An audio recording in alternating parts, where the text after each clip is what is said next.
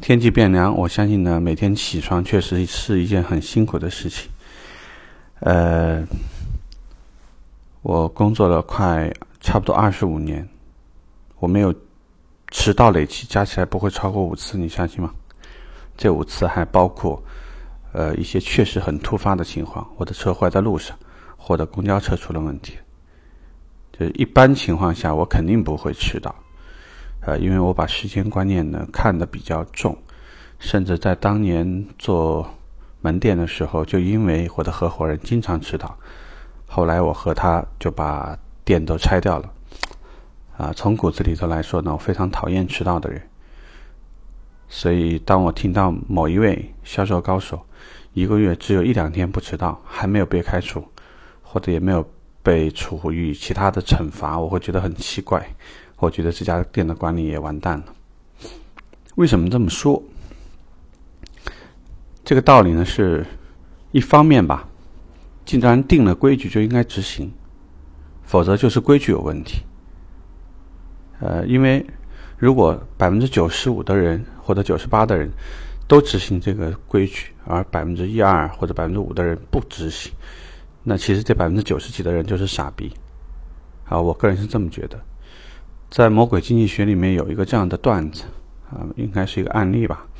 说是很多家长呢，因为工作忙不能及时接孩子，所以导致幼儿园经常会延期，啊，老师会加班。后来为了杜绝这个事情，学校呢后来就出了一个规定：如果说迟到的话，罚三美元。不仅仅说这个迟到的现象没有少，而且更多了，因为有可能你现在呢有一场球赛没看完。有可能有一场有一个牌局还没结束，或者呢还有一个跟朋友的聊天还没结束，三美元对于很多人来讲不算什么。呃，即使后来觉得这个策略可能是有问题的，呃，又把这个处罚取消了，其实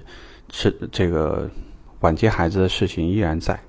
这个我们换一个话题一样的，比如说有一个人迟到了。啊，他会不好意思，因为其他的人已经开晨会了。如果说你开始用什么现金处罚，比如说第一次五块，第二次二十，第三次五十，我直接给你五十五十二块五，呃，七十二块呃七十五块钱行不行？啊，其实我觉得有很多人就会觉得，我用七十五块钱去买我三次迟到，我并不亏。也许我觉得睡一个晚懒觉对我来讲更重要。那我想说的意思是什么呢？就是。如果说你已经定量化了，就等于是说你为你的迟到开了价格。有很多的九零后，他是不介意的啊，你让他一个月给你五百块钱，我每天都迟到也行，而且还能彰显我的个性，显得我的不一般。迟到最主要会影响的事情有几个呢？第一个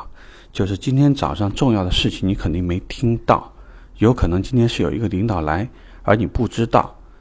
做了错误的决定，可能会让你丢工作。第二，晨会的时候会通告很多非常重要的这个活动信息，例如说某一个精品，它的这个供应商换了，或者说呢就是金融的渗透这个利率调整了，呃，要么呢就是其他部门有一个新的规定，一个新的通知，不可能所有的东西都刚好说又有。呃，这个晨会表述，同时又有文件表述，然后又有所有的全员签字确认。